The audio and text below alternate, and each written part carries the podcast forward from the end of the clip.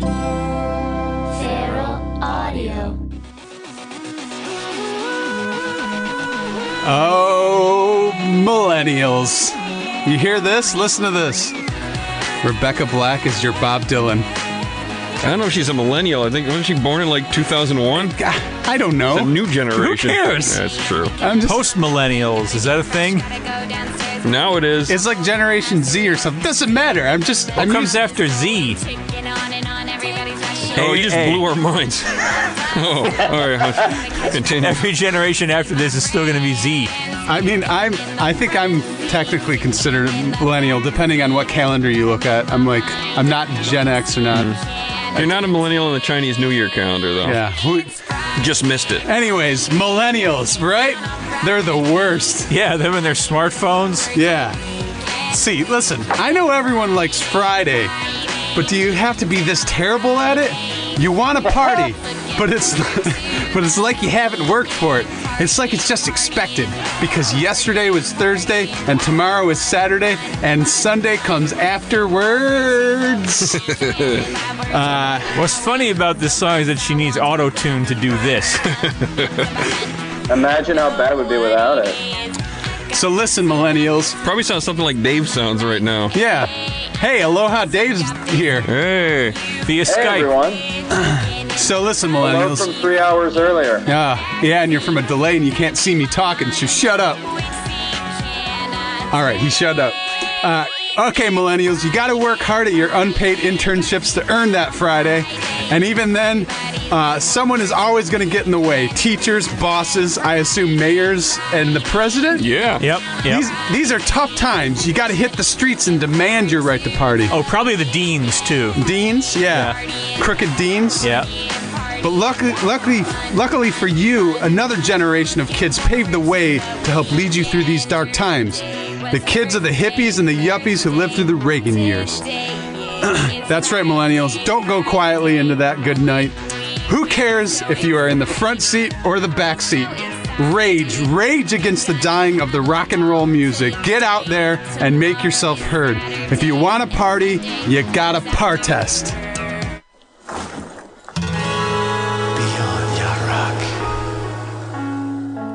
This is the Beyond Yacht Rock podcast.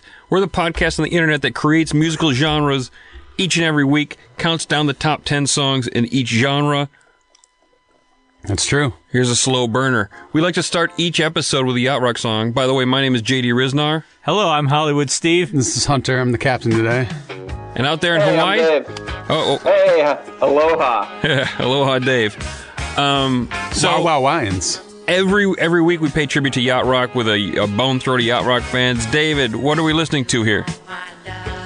This one's called Can't Hide Love by Jaye P. Morgan from 1976. You can't hide love. No, no, you can't. Uh, try as one might. Uh, this one's borderline for me, but I kind of felt it was worth talking about. Uh, it's it's early, and we all know Jaye P. Morgan is, of course, is a regular as a Gong Show guest alongside the incomparable Jamie Farr. I never knew why she was worthy of a Gong Show panel until recently. It turns out she was a pretty famous singer And starting in the financier. Sorry. What? And financier. Sorry. It was a terrible joke, No, Dave. I interrupted you. Yeah, terrible. a terrible And joke. Totally interrupted, and with the delay. And I, and if I Uh, can interrupt you She actually was a treasurer in her uh, high school um, Oh, student council? student. Yeah, and that's where she got the name JP because her real last name is Morgan. and if I can interrupt you for a second, uh, I recently was watching like the free game show network of some sort that's on that's on free uh, over the air, and it was the episode where uh, I believe Jaye P. Morgan flashed her breasts to the Yeah. crowd and got kicked off of the Gong Show. Yeah, it's a famous clip. She was 48 when she did that. Hey, she had a party. Yeah. Well, it turns out she was a pretty famous singer back in the 50s with songs like Just a Gigolo and probably other things that David Lee Roth would go on to rock. Uh, but it wasn't until 1976 that she dipped a toe into the somewhat yachty waters with a song, as I said, Can't Hide Love. Uh, well, Now, I, got- this isn't- I gotta say, this, that?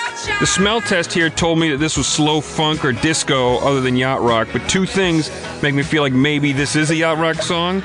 Um, probably I'll be at probably one in the low 50s on the on the yacht rock scale. One, it's from 76, so it gets a pass. Like the true sound hadn't emerged yet, so it's close. And there's two Bonanza personnel. I mean, go ahead. I'll let you Two continue. Bonanza? I'll let you continue. Oh, there's there's a whole lot more than two. Um, this I wanted to ask this question because it is close to me. But if it's close, can personnel put it over the edge? And I think it can. Here's my case. The album was produced by David Foster, as JD said. Background singing on the songs by Bill Champlin. He also arranged it. You got guitar by Ray Parker Jr. Jay Graydon programmed the synths. Other artists on the album include Lee Ritenour, David Hungate, and even some backing vocals by Kenny Loggins, although not on this specific song. To me, even though she has kind of a Rick James disco sound, I think that the music, the production, and the personnel are enough to get it on the boat. What do you guys think? I think so too. I misread my thing. It wasn't two personnel. It was point two. It has Bonanza personnel. And along with Bill Champlin uh, having to do this song, the Champlets sing background vocals. Yeah. And to refresh in new listeners, the Champlets are Bill Champlin pretending to be black women. Yeah. And doing a credible job of it. Yeah, yeah. We uh, we went through many a song listening to the Champlets and not knowing it. We just thought there was pretty good backup black female singers in the background. Nope. Black up singers. No, no, I don't know. No? I don't know if this is a yacht rock song. Like, ah, I want to. I don't like this part, but the rest I'm cool It's, with. it's full. Yeah, of, it's full of disco cliches, but I'm going to give it a pass because I miss you, Dave. oh, thanks, pal. No problem. I like those breaks on here. Yeah, that, that little horn fanfare at the ba ba ba ba that was Yeah. like lifted straight from an Earth, Wind, and Fire song. Um, I mean, I can I can do without all the disco strings on this, but I think there's enough to get this on the boat, chord change wise and all Yeah, that. I think sure. Yeah. I'd, I'd give it a 59. Brody plays it. I'm not mad. I give it a 55. I guess. I'm a little higher at 62, but that's because I chose it. I'll say uh, I'll say 54. All right, we're not going to calculate that, but that's a yacht rock Yeah. song. Okay, uh, Good job, Dave. Hunter, Hey, you thanks, talk? everybody. You want to talk about partying? Yeah. I mean, no. uh, okay, well, I'm going to make this short and sweet. You guys can jump in here, but there's not a lot of points to make. It's very simple. It's a very simple concept. Uh, so, protest songs, plainly, these are protest songs about partying. All right, let's go. uh, okay, a little bit more. This here, Party for Your Right to Fight, uh, by Public Enemy, is about a different kind of party. This is a Black Panther party. Ah, sounds great. It- it- it's serious and worthwhile and helpful, uh, but not what. But it's not what protest songs are about. This is actually one would make consider it a protest song. yeah, just uh, straight up. Yes. Uh, you know, protest songs have a long tradition. They are a timeless medium used to demand change, whether it be anti war, minority rights, cultural acceptance, animal rights, or environmentalism. Their goal is to make a difference and are usually at the forefront of social change. This is all good things. Protest songs are about partying and rocking out. So it's more like this. And I, I do want to mention I picked that first song because it is it is turning what would be the protest song on its head. To kind into a s- back into it comes full circle Yes. into back into a straight up protest song. But we're gonna we're gonna cut that circle in half and we're gonna listen to songs like this. Here it goes. Now we're taking those streets. We got signs in our hands. Yeah. We want to party. Yeah. In this case, Yeah. we want fun. By Andrew WK. Uh, so there's lots of songs about partying. Uh, but protest songs, these songs demand the right to party for all. Uh, they motivate and they inspire. They involve the masses in a populist uprising. Yes. Whoa. Uh, some are more myopic than others, but it's all it's all it's always done for the for a collective gain, uh, for more and better parties. Uh, this Andrew WK song, "We Want Fun," is a perfect example of a protest song. It's not from the golden era, uh, which would be the Reagan years, so it's uh, most likely post-protest, but nevertheless, he learned and did it right. Yeah, I don't know if you can if you need to pin protest songs to an era. Well, I'm, I'm saying like a, the golden age. Okay. Yeah. Yeah. Yeah. So we're, we're going to listen to the golden age of protest songs. Um, uh, so what are we looking for? Simply, we want chants. We want uh, that involve the crowd. We want demands. Demands for parties. de- demands for parties, parties and making uh, and things that might make the party better for that person and, and their friends, if you will, or for everybody. Uh, and most importantly, we, need a lot of call and response. Call and responses.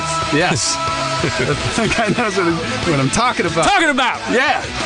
Uh, so uh, all we need, all of this happens for the the need to party and rock and do things that the stuffed shirts would otherwise scoff at. I hate those fucking stuffed shirts, man. Exactly. Let's ruffle their feathers. yeah. Uh, so this one's easy. Let's get into it and have lots of fun. Wait, real quick, Dave Check, you still with us? Yeah, I'm here. I love it. Let's count down.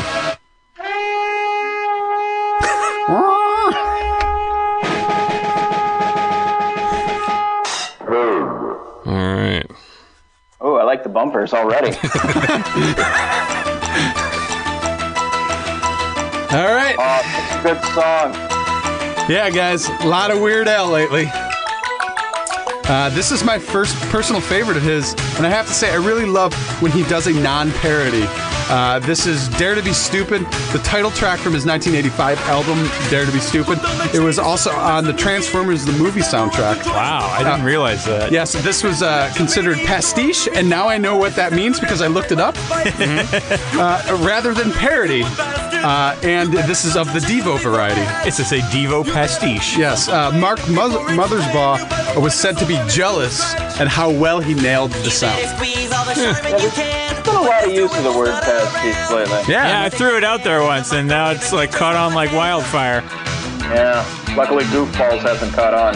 Yeah, you goofball. Hey, I love it when Weird Al does these style satires. There's a, there's another one. My favorite is Dog Eat Dog. It's a Talking Heads pastiche style satire. Sa- style sat style satire. Yeah. Uh, it- it's another one that it, it's it's like it's so existential that if it weren't for the jokey lines, I think it would be a Talking Head song. He does Yeah. a good job. Yeah, same thing with uh, that from his last album. He did that Pixies takeoff called First World Problems. That was like another another good Weird Al style pastiche. Let's say pastiche again, Yeah, guys. Yeah. I, I would like if he did a whole album of pastiche. Yeah. Or just been, been comfortable enough in his own abilities to just kind of do his own songs and he can be influenced. Hey, Weird Al, try it out. Yeah. See how it fits. This song is is Weird Al's thesis statement. This is a great partest. Yeah, absolutely. Uh, so let's go a little background on Weird Al because we never really did a full thing on him. Um, he's a multimedia satirist. Uh, I think it's the best way to put it because he has lots of talents. Uh, he's straight out of Lynwood, which is just north of Compton. Uh, north of Compton, he got the name Weird Al at Cal Poly, where he was a disc jockey for the radio station. Um, he's first and foremost an acc- accordion player and would go to coffee shop amateur nights and interrupt the stupid acoustic guitar uh, songs that that college guys would play uh, with his brand of zaniness. So in other words, he's a hero. yeah, Yes. he was a disciple of Dr. Demento and credits him for his music career. Uh, there's a ton more to talk about, uh, but he was a w- definitely a rare bird. Um, as far as the song goes, Weird Al, while a nerd, uh, lets loose in his own way. And uh, he always struck me as someone who doesn't drink or do drugs. Uh, this song uh, definitely mentions things you could do while possibly being inebriated. Uh, so this is definitely a song about partying what I really like is that uh, while not making demands from the powers that be necessarily, it inspires us to dare to party, which is important. Uh, before you can achieve, you must dream. Uh, and us has this great call and response ending to really bring that partest to the forefront. Uh, his demands to stop thinking so hard and just let loose and drop your self consciousness and just do fun stuff. It's no different than Andrew WK's message. Uh, only this one is catered to nerds who love a good 80s comedy pop culture reference. Yeah, I remember this is from before nerds ran the economy and had every major movie studio catering to their pop culture tastes. Like it was still mildly rebellious to try and party as a nerd, because maybe somebody's gonna like take you in the bathroom and try to give you a swirly or something. But it's also even more rebellious for a nerd to be stupid. Like it goes against every fiber of our identity. Like our strongest points are our brains. It willfully negates our strong points, and it forces us to try and join the rest of humanity, which we grow up half suspecting we aren't even related to. Which is why we're all into like aliens and witches and that kind of shit. And the definition of nerd kind of it, it kind of comes from like a nerd wanting that desire to be cool and to move above nerdiness and then in relativeness to cool people they look shitty and different but if you just embrace it and say i'm stupid i'm a stupid nerd then suddenly you're cool. And some of the best comedy in the world comes from very smart people being really, really stupid. Yes, absolutely. Thank you, Weird Al. um, a few months ago, maybe it was about a year ago, uh, I was at one of those meltdown comedy shows, and Weird Al showed up, and he brought a, uh, a four-piece. Uh, he brought a string quartet with him, and perform this song in a very soulful way live on stage. Not only was it incredible, but there was some pretty amazing comedians there that night, and it was it was amazing to see how affected everybody was. It's like there were nothing but fans in that room. And this is what 30 years Yeah. after he's done it. He's a Uh, hard- he holds up, and he's still just an icon. And you'll never meet a nicer guy. Yes, I will. No, you will not. You will not. He also played Hitler on Drunk History, so that was cool.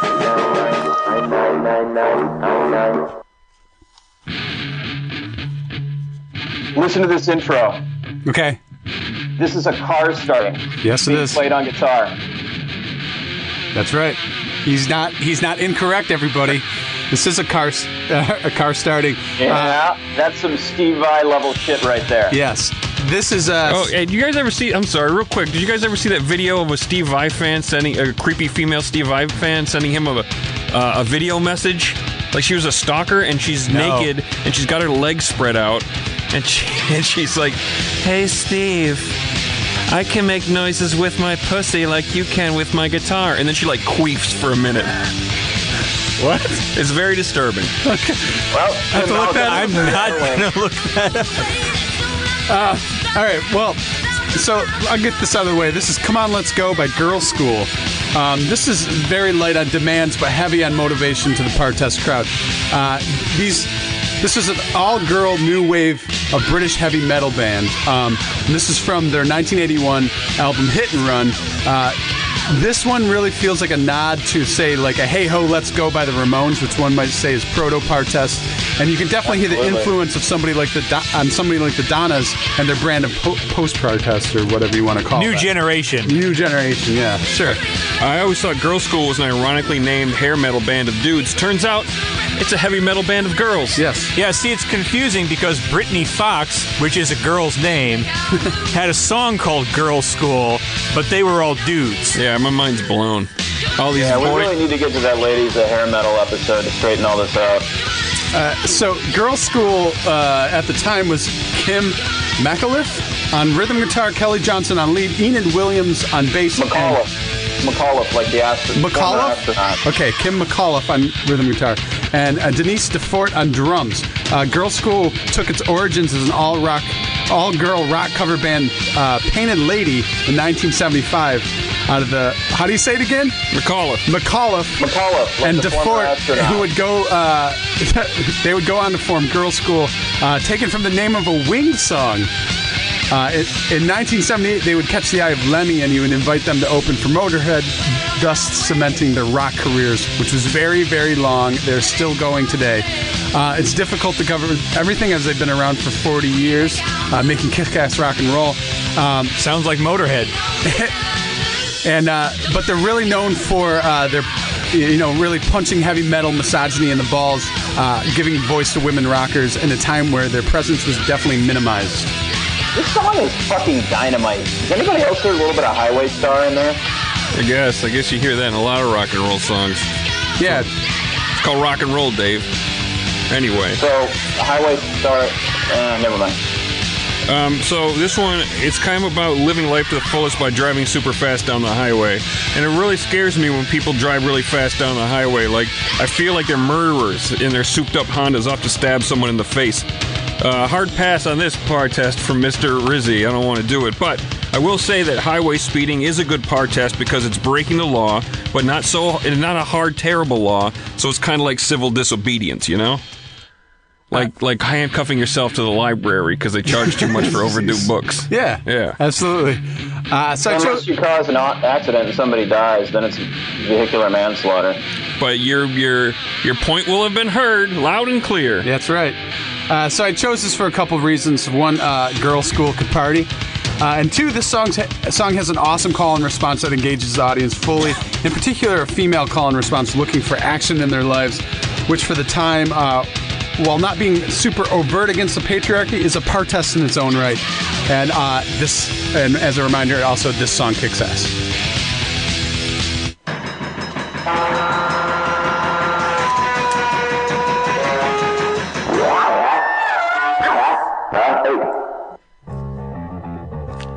What? Is, uh, Steve had something else to say, but I I, I changed. it. skipped it because it didn't seem important. You don't have to call it out. Okay. I felt rude. It felt rude because normally I check with everyone. Continue. Okay. Uh, here's a song that would be considered satire when you were young, but very relevant as you get older and still want to think of yourself as a partier. Uh, this is Black Flag with TV Party from 1981's Damaged. Uh, fun fact this was recorded by Black Flag three different times. Uh, this one is from Damaged, uh, but then an EP in 1982, and then uh, in 1984 for the Repo Man soundtrack with different shows depending on the year. And Dave, doesn't uh, didn't Henry Rollins do a version of this like a few years ago? They had like Yeah, he updated did, stuff. he did one in 2012 and updated all the shows. Yeah. Did you change Monday Night Football to Sunday Night Football? Because like all the Monday night Like games me. suck now. Yeah, like me, he thinks it's all fucking boring, so it doesn't really matter. So this is a Henry Rollins era Black Flag, which uh, which kicked off with their first studio album. This is this one. Uh, they had they had been around for five years by this point. Uh, Dave probably has something about to say about this transition. Um, uh, but before, I believe the core band was Greg Ginn on guitar, Chuck Dukowski on bass, and Robo, who replaced Brian, Brian Migdal on drums. As for vocalists, they went through Keith Morris, who uh, would form the Circle Jerks, superfan Ron Reyes, who would quit the band in the middle of a show, and Dez Cadena, who would move to rhythm guitar and Damaged. Um, and then finally, they get Rollins, who's a DC punk. He would take the lead and somewhat stabilize the band for uh, for a few years. But let's be honest, Greg Ginn is Black Flag and would write the bulk of their material, including this. I agree with everything you've said. Uh, I'd have a hard time not joining this partest. It's like, hey, Trump is banning kids from going to school, and let's have a TV party. I'm in the streets with a sign either way. Yeah. Uh, yeah, a TV party is anthemic and gets the crowd involved. It's, it's a great part test. Uh, not really by necessarily making demands, but by the flag saying, uh, "We're here. We're watching Cheers. Get used to it." Yep, that's that's accurate. I mean, at the time, uh, big government was really trying to pull people away from the boob tube and get some exercise, but not these punks. Uh, they'll be right on the couch, chillaxing. As they should be. yes.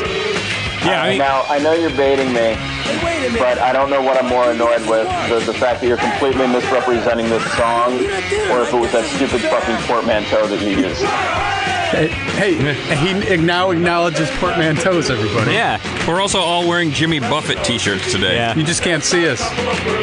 But yeah, Hunter, you make a really good point because you know, given given the stress and hurly burly of modern life, the ever increasing demands placed on the workforce under our predatory capitalist system, I can't think of anything more rebellious and punk than refusing to work, refusing to be productive, and just sitting on the couch watching my favorite TV shows, having a couple of brews. You know, it's it's such a relief to not have anything better to do at all. Well done, Black Flag. This song, right up on the surface, truly captures the rebellious spirit of punk rock. Yes. I see why Dave loves it so much. Yes. Exactly. You're either clearly baiting me or have no idea of the true spirit that captures punk rock. I'm going to call it a little column A, a little bit of column B. Seven, seven, seven, seven,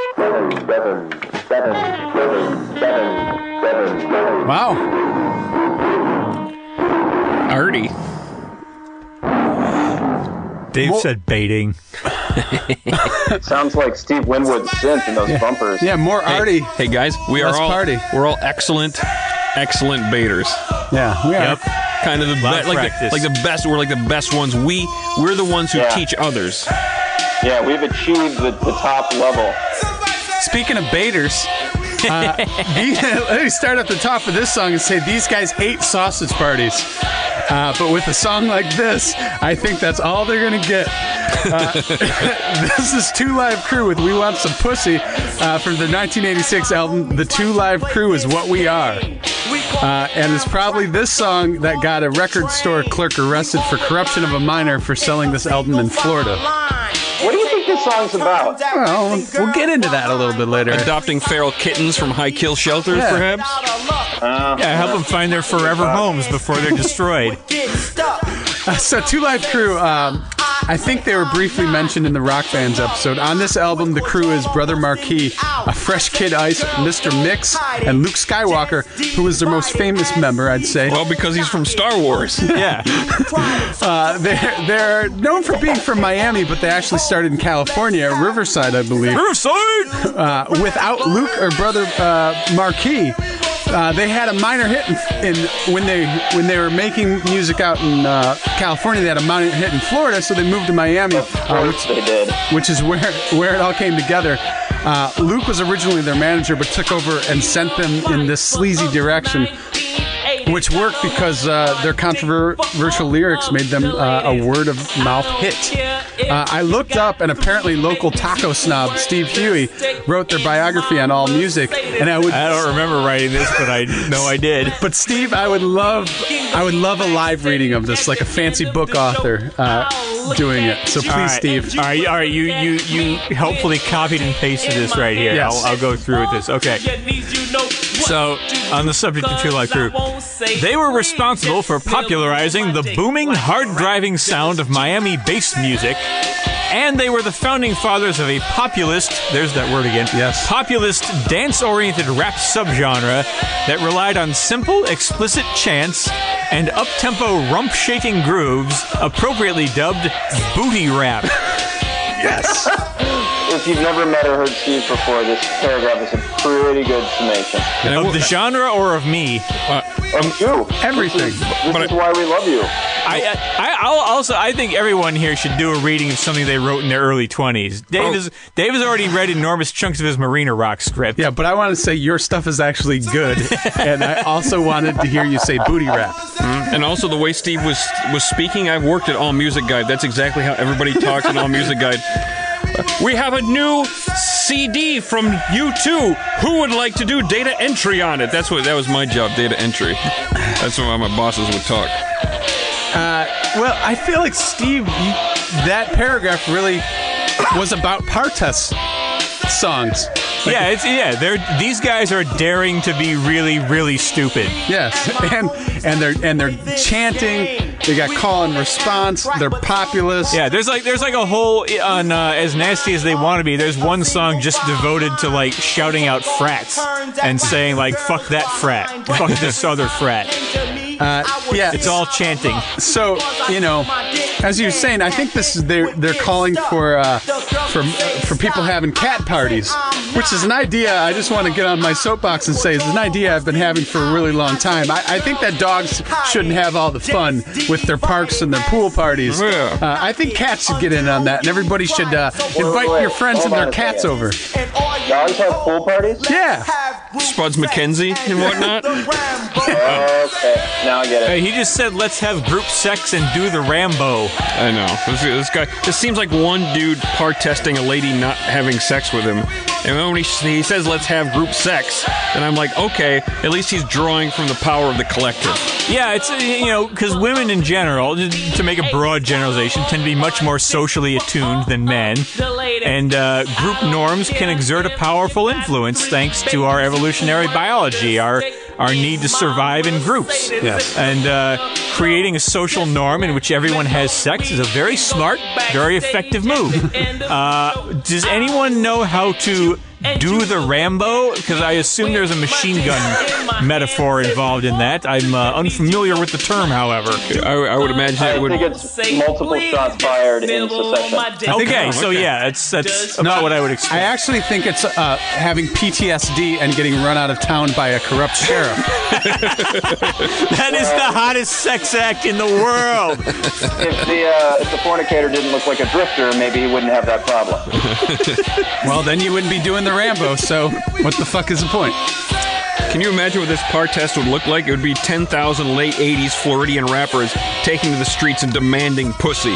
It would be the most glorious and horrifying thing all at the same time. Not everybody's idea of a party. Yeah, but my first my first question to these guys would be, um, don't you guys get pussy all the time? Oh wait, you're lying in your raps? Yeah. My apologies. Carry on. Well, wait a minute. Are you saying that their their boasts aren't even true? Probably not. They're more aspirational, I think. Yeah. Oh, I- like a, like a like a vision board. Yeah, yeah, this, yeah. A lot of Two Live Crew songs are like vision boards. All, all clip from the pages of Hustler. Yeah, uh. like if you listen to the Fuck Shop, that's definitely a vision board song right there.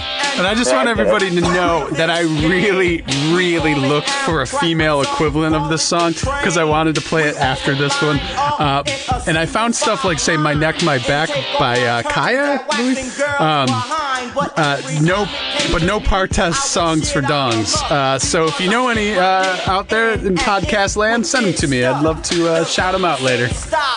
And dong shots. Yeah, those and dong shots. Yeah, yeah. Also pictures, not just songs.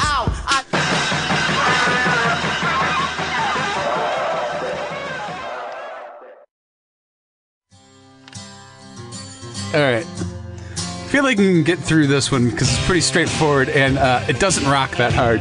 But uh, this is uh, this song exemplifies a good point. Rocking and partying are interchangeable. They can be freely substituted uh, uh, uh, depending on which sounds better. Uh, like this song, "Raise Your Hand to Rock" by Motley Crue.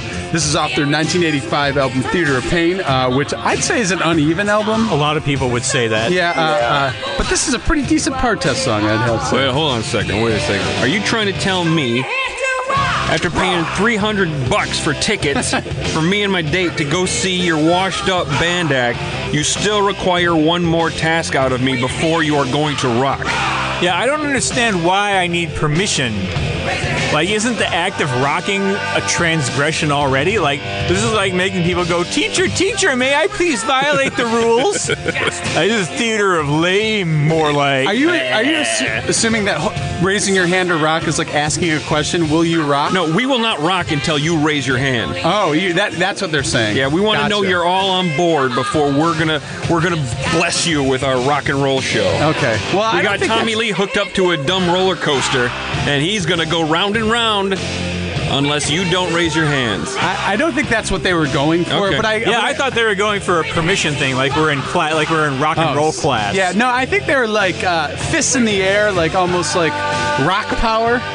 Like let's all get involved, but who knows? I guess Motley Crue isn't the strongest writers when it comes to utilizing the English language. Uh, English. yeah, the English language. uh, okay, let's see. Learn to speak English, JD. It's it, the, the, the, say, the, the main focus of this is that it's uh, it's it's against the normalization of not partying or rocking, um, which is, is I think is something we face every day, um, and uh, you know. I was going to go into the album. I don't really need to go into it, uh, but I just want to say that uh, no, before anybody asks, no, "Home Sweet Home" is not a yacht rock song just because Jai Winding and Max Carl, aka Max Gronenthal, are on the album. Just want to get that out there. Somebody asked. Yeah, it's not the first metal ballad either, although it was the first uh, metal ballad to be played on MTV. You really know how to rock. Anything else, guys? Nah, I don't know. Anybody Oh, I want have, to- I yeah, have, go for I have it. a Go quick story about uh, Motley Crue when I was working at AMG. Uh, someone working for them or their label or something, I don't remember exactly. Uh, they tried to get us to remove the parts of the Motley Crue bio where we talked about Vince Neil's DUI vehicular manslaughter and Tommy Lee's arrest for spousal abuse. The manslaughter was this album that in, in, that was at this time. Yeah. And the pre-written Who- bio who that did they he kill? The guy from Saigon Kick or something? Yeah, the drummer. no Hanoi rocks. Oh, yeah, I'm sorry. Yeah, Hannah. Different city in Vietnam, Dave. Yeah. Same idea. At least my misinformation is, is based in, in fact there. It's a that's an honest confusion. Yeah, yeah, that wasn't me just pulling shit out of my ass. Actually, It was both. Yeah, yeah, yeah, was- yeah. yeah. Anyway, uh, the pre-written bio that this publicist person wanted us to run in place of the one we had written uh, was all about their bad boy image. like, how the fuck do you think Motley Crue got a bad boy image? Let's- They're actual bad boys. Oh, you know what? I do want to mention one thing that's on this album. Uh, speaking of their bad boy image, the this is the second to last song. The last song is an actual protest song about racial equality. Oh, that's God. fantastic.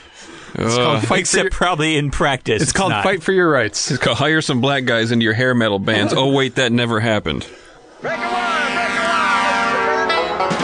50 songs from 50 soundtracks sounding in a track, and here we come. 50 songs. Ooh, that's a new clap. 50 soundtracks. We got America on the run. I kind of like that clap. Experimenting a little. All right, here's one I missed from Camaro Summer. It hits all the marks. Uh, it even appears in Friday the 13th in a scene with a Camaro. I blew it. This might have been the number one song of Camaro Summer. It's so perfect. I remember downloading this song on something like Napster in 2002. uh, it might have been Napster. It was in heavy Was it rot- Napster? It was. I think it was Napster. But this was on heavy rotation on my computer. This is actually the song I was looking for when I put together Camaro Summer, but I didn't realize it when I came up with the Camaro Summer genre. Uh, she's my slippery whale. It's Hard Rock Summer by Alice Cooper from Friday the 13th Part 4 Jason Lives. Or it's called Jason Lives Friday the 13th Part 4. Who cares? The movie sucks. Which is the one with uh, with Kevin Bacon? One. Uh, Friday that was one. Yeah. That was I one. think in this one, uh, Fat Girl's eating a banana. She gets stabbed in the back of the throat. So the knife comes out of the front, and you see a chunk of the banana on the knife. That's the only interesting part about it. All right, cool. Is and and three is when he gets his mask, right? I don't know. Yeah. I also think he picked somebody up in a sleeping bag and beats him against a tree. That was kind of cool. Oh yeah, I think that was in four. Yeah. Is that okay? That's the that's the thing that happened in this one. So to recap Camaro Summer, it's about it's music about summer, rockin', cars, freedom, weekends, America, etc., etc. This song hits all the marks, uh, but it makes me wonder when exactly was Alice Cooper actually scary and cool?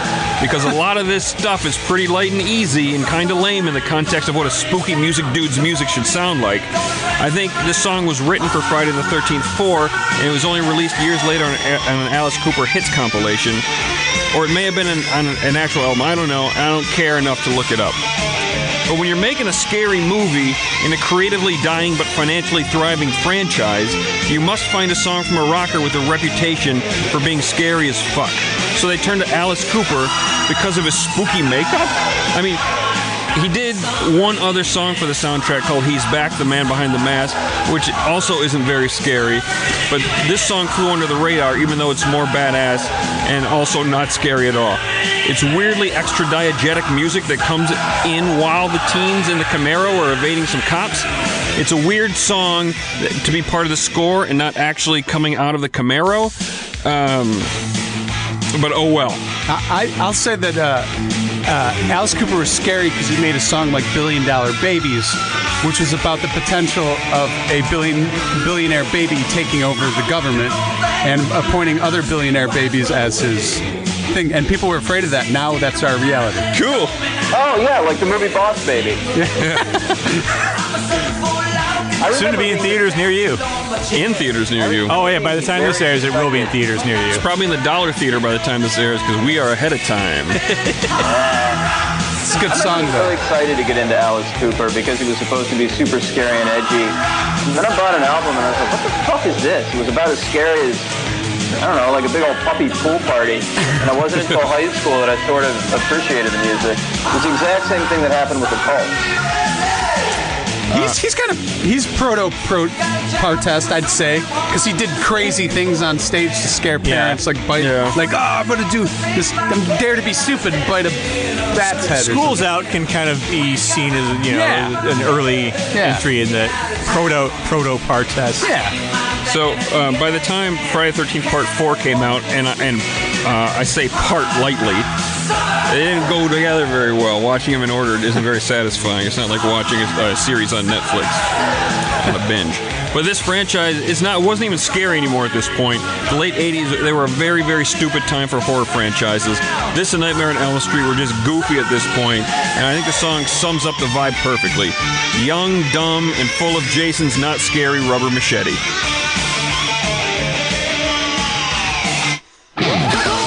Hey oh.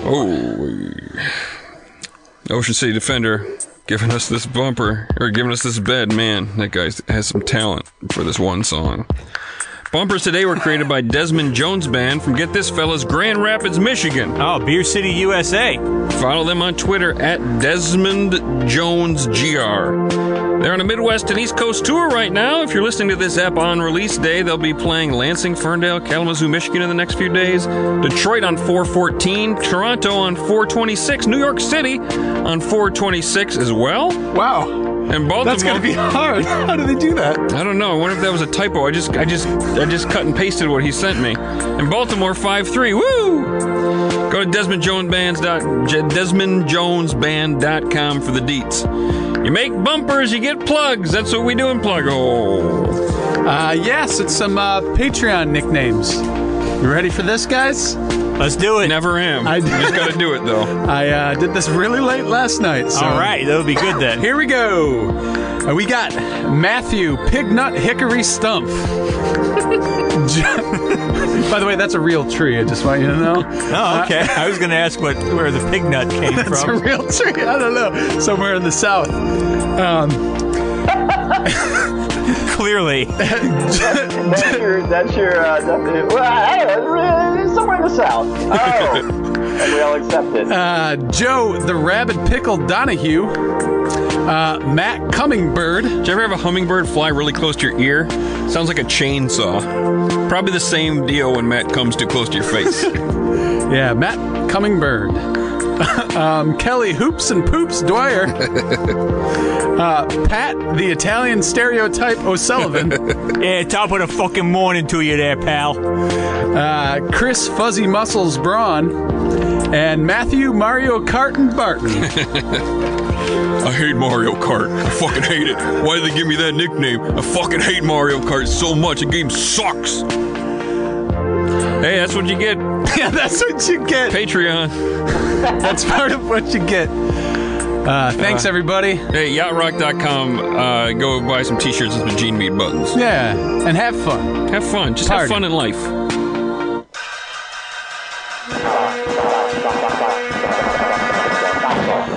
Man. I really like doing nicknames, guys. Good. Yeah, I really, I love hearing your nicknames. I giggle when I read them. Okay, here we go. Number five. It's Cyndi Lauper again. Uh, with an important message for both boys and girls, and that is girls just want to have fun. So girls have fun, and boys quit trying to wife them up. Uh, sorry. Uh, this is off She's So Unusual from 1983. God, I love Cyndi Lauper. What's not to love? Well, quit trying to wife her up, Dave. All right. Uh, yeah, go listen to the new up if you want uh, Cyndi's background. I'm going to focus on this song uh, because it was huge. Uh, well, first thing, it's a cover. Did you guys know that? Absolutely. Yes. Yeah. Oh, well, I didn't. Yeah, I was looking at it for Glam Undercover. Yeah, one might argue it's a glam undercover, but No, not. it's a cover of a Glam Undercover. Let's keep it straight. Oh yeah, Glam yes. Undercovers are the songs that are covered. Whatever. For bigger hits later. Yeah. But listen, it's not really a glam, a cover of a glam undercover. Uh, it's by Philadelphia musician Robert Hazard from 1982, who was super new wavy, but you could hear a little bit of Roxy music in it. Um, but here's the thing: his version sounded nothing like the, uh, this feminist feminist anthem that Cyndi turned it into, mostly due to uh, her changing the lyrics to speak from her point of view. Um, yeah, kind of like when Aretha Franklin covered Otis Redding's "Respect." Sure, just like that. Uh, it reached number two on the charts and uh, garnered Grammy nominations for Record of the Year and Best Female Pop Vocals, um, and was a huge hit on MTV. Um, the video introduced Captain Lou Albano uh, as a character of her father, and then she went on to do the rock and wrestling stuff with Wendi Richter. Uh, and uh, with shows on MTV, and uh, you know what? Uh, and she was also involved in the first WrestleMania. And as we're recording this right now, WrestleMania is happening right now. Congratulations, wrestlers everywhere. Yes, and and women's wrestlers. Uh, they've actually in the past few years have had amazing matches. And back then they were doing it, and then there was a big 30 year period of a lot of sh- like not caring. Anyways, um, hey, what else can we say about Oh, this? well, this was an important song in the 80s when everybody was still working to free women from their status as housewives. bound to wive the home of men and children everywhere. Today, it's well established that girls just want to have fun. So we need to start a movement to let people know that women just want the same healthy work slash personal life balance that men enjoy. Yeah, but unfortunately, as I was saying earlier, our predatory capitalist economy makes it harder and harder for anyone to enjoy a reasonable work life balance. So it's no surprise that when a girl's working day is done, she wants nothing more than to collapse on the couch with a glass of wine and her favorite TV shows. Yeah. Like That's Incredible and Sunday Night Football Yeah, we want. and The Big Bang Theory. yeah, we're all due a TV party. Do you guys remember the movie of the same name? Some girls were sneaking out to be on a dance show. I think it was uh, the mule faced lady that uh, married the, uh, the guy that was uh, acquitted of vehicular manslaughter. Yeah, my wife's a fan of that movie. It was a Sarah Jessica Parker film. Yeah. I wonder how it would hold up. You want to have a TV party and find out? Yep. Listen, I, I, I won't. I won't uh, go into this too much, but there's you know a great chant at the end that really brings the partest together. The first part is very singular from her own experience, which is there's nothing wrong with that because it brings it into context for the rest of it, and then you bring the group together and you can all chant and and demand for, for to have some fun. I also like the sassy uh, bloops and bleeps at the end of the song. I think I think that's the sound of girls having fun. Yeah, it sounds like keyboards. Yeah.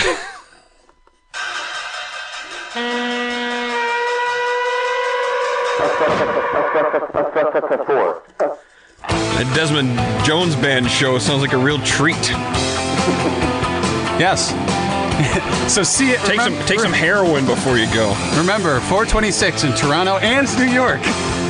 Uh, so finally, we got something from the Airhead soundtrack, everybody. Oh, thank. God. Uh, uh, but seriously, this is the first time I heard this song, We Want the Airways by the Ramones, and also my first real introduction to Lenny. Uh, Len, Lenny, Lemmy, but that's another uh, story. Uh, this was originally off their 1981 album Pleasant Dreams, uh, which was really the beginning of the wilderness period for the Ramones, uh, as that they really couldn't ever settle on a modern post 70s sound. Um, but I really like the album. You how you can tell it's a great album? Uh, the, it's by the Ramones. Yep. Uh, got. The song has the dour vibe of a Russian laborer dirge, like the song of the Volga boatmen. Like it's a song they sing for solidarity to mourn the hard labor they have to do, but at the same time inspire the str- for the strength to carry on. Uh, that, that boat song goes yo, yo ho heave ho, yo ho heave ho. So it's got that repeatable chant that works so well in partest. But in this case, it's work test. That's Russians for you. Work Yeah. test. Yeah, we want to work more. That is that's Russians for you. Um, but in the case of the Ramones, scrabble life in that country. in the case of the Ramones, this song, is, Oligarchs. this song's also a dour worker song, but instead of river laborers, it's rock and rollers. Our burdens are hard, my brothers. Let us continue to sludge through this never-ending string of rock songs. Keep your eyes on why we do this. It's for the airwaves. Yes. That's exactly the point of this song. They were pissed that they were responsible for all the punk-sounding bands that followed them, and they wanted their songs to be played on radio Yeah, too. they were going to save rock and roll. They could see its death coming. It sounds so, uh, a little bit like us, like uh, us original yacht rock guys, except we're butt hurt by 45-year-old dudes who dress in costumes and play soft rock on stage. I'm very excited that you compared us to the Ramones. Th- Does that mean my name is now Stevie Yacht? Or Yep. you know, Yeah. Do alias like Yeah, Davy Yacht? yeah. Okay, so I'm so already Davey Karate. I'll take another one. so on this on this album, I'll, I'll go really quick. Uh, they want the Ramones wanted Steve Lillywhite to produce, uh, but Sire forced them to go with Graham Gouldman. Goldman, Goldman from the band 10cc. It, that it makes no sense to me. It's a terrible decision. Uh, you know, every, the band was fighting uh, all this disharmony, um, and this is the first one that each song was credited to an individual member rather than uh, uh, than the, the group collective. And uh, yeah, I already said this is the first album. Uh, this particular song is written by Joey, who always had that uh, 60s pop sensitivity, so demanding revolution was in his blood. But it also uh, has a different hard rock bent to it that really hadn't heard from the Ramones. That was Johnny. Uh, so while th- those two couldn't see eye to eye, they got to- together to form a hell of a partest song. Uh, this demanding the airwaves to keep rock and roll alive. Again, a substitute for parting. It's chant- it's chantable and a call and responsible. It sounds like they're trying for like a new wave radio hit there. Like the guitars are very toned down from what you expect Yeah. from the Ramones, and the production is very clean. It might kind of fit in Dave's uh, Carjackers Ooh. genre of. If of um, if there Cars was a predominant keyboard, yeah, you're right. It doesn't have that. But that's a good point. I think you could find a carjacker on a Ramones album, though, because they did start using Yeah. keyboards. Keep looking. and Joe and Ric Ocasek have uh, somewhat similar sounding voices. hmm And they're and they're both weirdly tall and ugly. Yeah, yeah. Oof.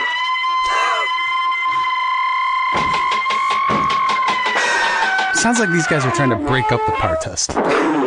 like these are the jazz Hey, police. this this is what the fucking police play now really I know loud. what the jazz police means.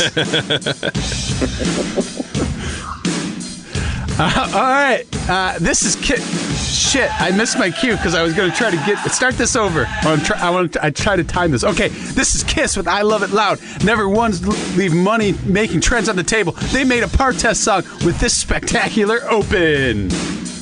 You went two or three fat. No, back it up. Try it again. Uh, that's all good. That's fine. yeah, this is a great call and response chant. It is.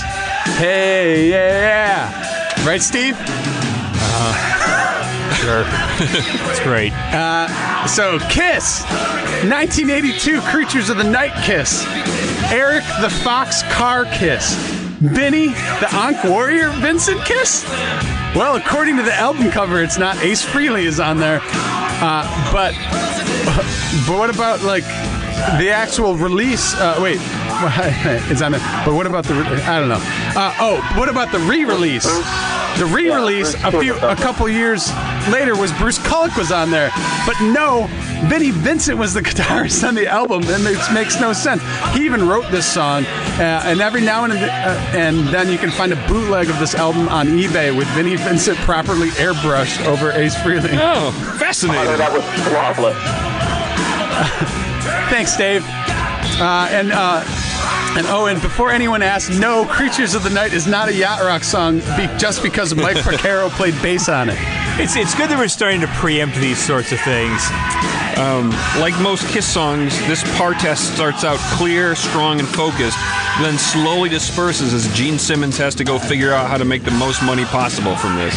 And and like most Kiss songs, it has a great hook that the band never bothers to develop any further or switch up at all.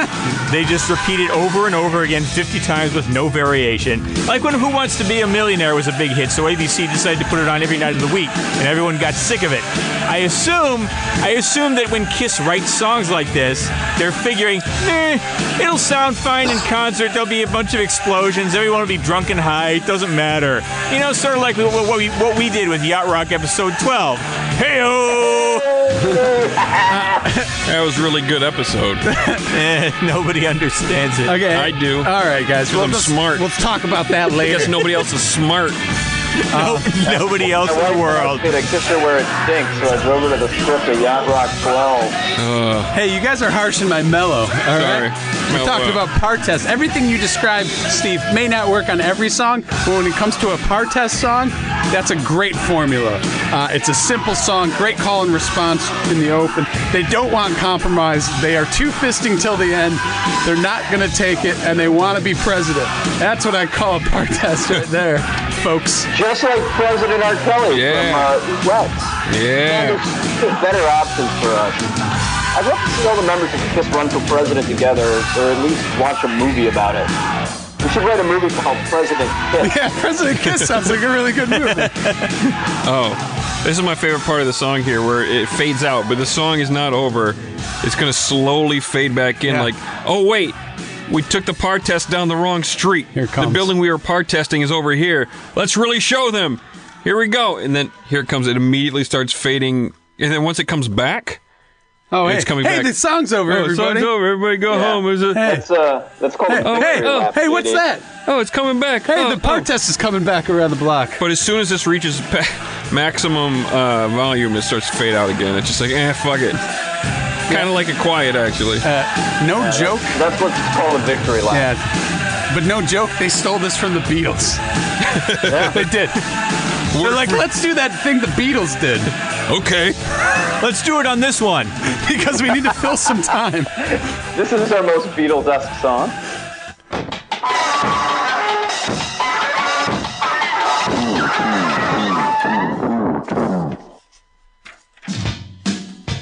Of course.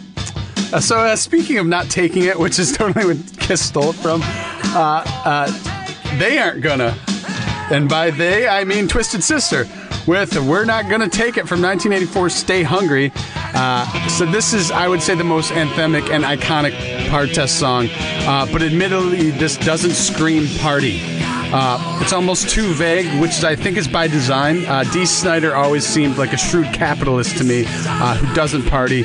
So he'll, so he's like, I'll make a song that could be about, I mean, implied partying, but could really be about anything. Yeah, anything. and what exactly is it? You know, it could be it could be racism, unsafe labor conditions, a vitamin, anything. But when you look at Dee Snider and his crew in this era, you realize, oh yeah, they're totally talking about not being allowed to party. Well, I, I'm going to jump ahead. Uh, we, we can go backwards, but I want- just want to I want to talk about what it is. You really have to reference the music video. Uh, you remember this whole era was very much based on on the MTV.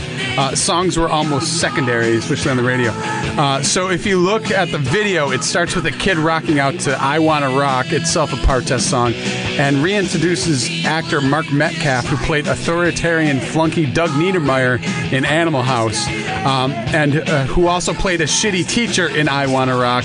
Uh, but here he's a shitty dad. In both video, he asks, "What do you want to do with your life?" And they respond with, "I want to rock."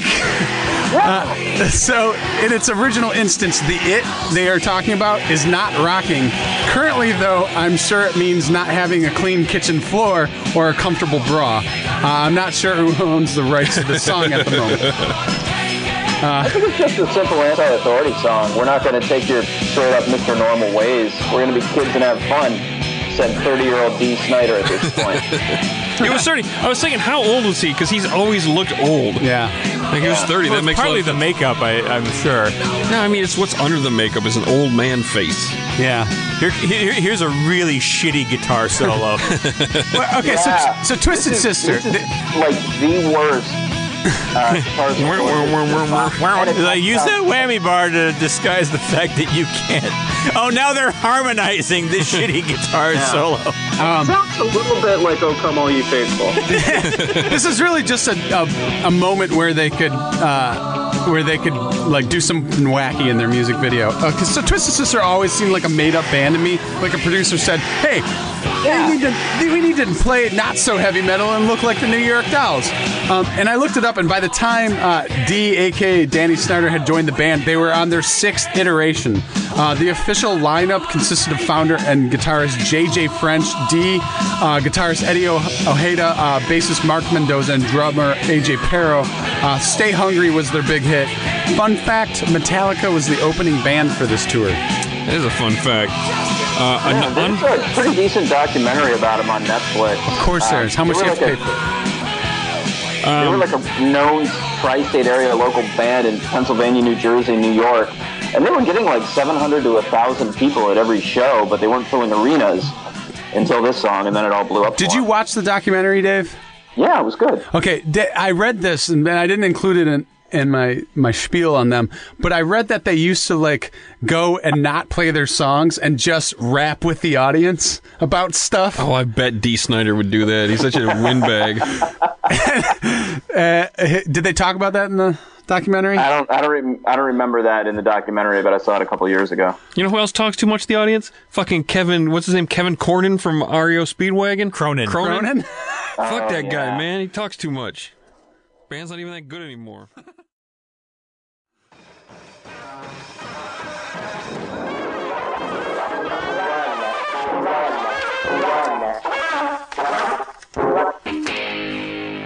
feel like we're making good time on this episode. Yeah. Yeah. That's, that's what we're gonna do today. We have a lot to get through today. Yeah, but also I want people to get out there and party. You know Yeah. what I mean? All right. Uh, yeah, yeah, yeah. All right. Yeah, yeah. What you're thinking is the number one. It's uh, "Fight for Your Right." It's of course it is uh, by the Beastie Boys. Uh, but I'd like to point something out.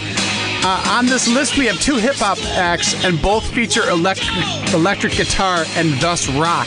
Remember, kids, partying and rocking go hand in hand. And electric guitar is a great way to rock. Uh, so apparently, this song was a goof on party uh, testers like Twisted Sister and Motley Crue, and uh, and no one knew that. yeah, no one, no one figured that out. Uh, this is apparently the same trapping as TV Party, uh, but I like TV parties, and, and I used to like regular parties. Uh, thus, my com- confirmation bias says you are telling me to partest. So careful with your jokes out there. Uh, besides bullshit, the, uh, the Beastie Boys partied, and uh, they were just ironic little shits who liked to goof on hair metal. Well, the fact that her whole rap career started out as a total goof is Yeah. the ultimate irony. They were making fun of other bands. They were a punk band, and then they became the biggest rap band ever. And then they were fucking rapping about Buddhist Vista. Buddhist, yeah. Buddhistafa. Yeah. Buddhist Vista is something different. It's the view from the Buddhist temple. Yeah. They are. They tend to be up high in the Tibetan Yeah. Himalayas. Uh, I mean, Elvis Elvis Presley's whole rock and roll career started out as a goof too. He was just like playing hepped up versions of like hillbilly and blues songs, and then they sold like hotcakes. Yeah. Because that, this is what America's all about. It's using your constitutionally guaranteed right to fuck around like a bunch of assholes until you stumble onto something awesome. And that's easy to do when you're young. Not so much once you're older, thanks to the lack of work-life balance under modern-day capitalism. And, and honestly, I would say a lot of the best art starts as a goof. Mm-hmm. Yeah, because you're playing. Yeah. You're just playing. Yeah, and you're making fun of modern society. It ends up changing modern society in, in a way. Shonda Rhimes' excellent show Scandal. Yeah. It's a goof. Total fuck around. Uh, uh, so I guess Schindler's List. Yeah. What if I made a black and white movie now? Blooper reel for Yeah, Schindler's well- List. It's pretty amazing. uh, I think the red in that movie was a goof. Yeah. And it just turned out to be the most iconic part. Uh, I guess so. I guess MCA admitted that they ended they ended up acting like the frat boys that they set out to parody and became their own joke. I get that. Partesting made them huge stars. It's an easy trap to fall into, just like making this dumb list turned me into a heroin addict. Yeah, you were trying to do it ironically, but it turns out Yeah. you get addicted to it anyway. Yeah, so while the Beastie Boys quit playing this song in 1987 uh, because it wasn't true to their real sound, I'm never quitting heroin. No, you Uh, shouldn't. Yeah, either. not till the day you die. Uh, fun fact: This the video for this song was the first thing J.D. Ryznar ever recorded on a VCR. It was Easter of 1986. I was eight years old, and I got a blank videotape in my Easter basket. And I'd go and re- go on and record lots of game shows on that tape the following summer. Yeah, that is a fun fact. Do you still have them? Maybe that could be our TV party. I don't think I have them anymore. Oh man, Um, great to go back and watch the commercials. Uh, uh, oh, I, we, we, we, we got, Uh, we yeah, got might as well fuck it. We got more to say. Bug it. Um. I just want. I also want to say that uh, this video was a nightmare for good boys like me because it was about nice fellows left alone with their parents' trust, and then some bad boys come over and they ruin their houses. That's Yeah. scary to me. I used to have dreams. what a porno mag was from this song, but I had to have it explained to me by an older kid. Yeah, current current millennial teenagers can also learn what a porno mag is from this song. what is this? Why is it on paper? Uh, Why isn't it moving? Mag must have been the old dot com. Yeah. Dot mag. God, I mean, uh, I got. I have a, a couple fun facts. Uh, one uh, just came up right before you were ready to uh, to uh, record this episode. Apparently, my VCR currently is on the fritz. Uh, yeah, my wife sent me a text asking me if, if there was anything I should do about it. I was bringing that back to your Wait, VCR. Your uh, DVR? No, no VCR. Are you, Hunter? Are you taping WrestleMania right now? Uh, may, maybe. uh, yeah, apparently it's on the fritz. Who knows? Uh, who knew? Uh, also, another real fun fact apparently, Kerry King of Slayer did the guitar solo on this song, also. I mentioned before that he was credited on No Sleep Till Brooklyn um, in the Try and Raps and Laughs episode, but this is also him, and I'm pretty sure he's uncredited as far as I know. I, I never would have placed that because Kerry King's solos are much, much harder to play than this one normally. I don't think he got paid that much. Good show. Good show, Hunter. Hey! Uh, He what, makes the solos more or less difficult based on what he was paid. Absolutely. Yeah, you pay him a good fee, you're going to get all the string. Wow! Yeah, Twisted Sister must have done their solo pro bono.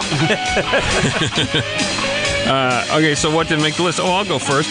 Uh, Down at McDonald's by Electric Six from their album I Shall Exterminate Everything Around Me That Restricts Me from Being the Master. I love the Electric Six. They're the best. Uh, it's like a party sit-in partest at McDonald's with a Z, so not to attract copyright ire. totally different restaurant. And it's, the lyrics are, now everybody's down to McDonald's, they're down with Ronald McDonald, and now they're hitting the bottle, and everybody, cool! It's great. And there's another choice lyric from the bridge. The leader's gonna make you party, preventing you from departing. The leader is the party. The party is the leader's mind. Whoa! Yeah. It's like some Scientology This party is- in there. it- it's almost like if the if the partesters win, what their government will look Yeah, like. Yeah, they're actually yeah, they listen to these songs, they know these songs, and they're creating a fictional reality where this like took over. Dave? I went with uh, "We're Not Gonna Take It" by the Who. Whoa! Mr. Tommy is trying to get people to conform to his Christ-like teachings, and even hires his creepy Uncle Ernie to lead the blind and deaf. And the crowd fights back. They want to drink, smoke, and fuck, and Tommy is telling them not to do it. You know what? They didn't take it. They raped him. At least they did in my live performance. Steve? Uh, I, I know we used Andrew WK in the intro segment. Oh, he's I- the best but, at it. But I can't fathom how how in the living shitting fuck is Party Hard not on here. It has the calls and responses and everything. It's so great. Because I wanted somebody to bring it up at the end. Hey, Steve. oh, like, like "Party in the USA" by Katy Perry. Here's the thing. That's Miley Cyrus, Dave.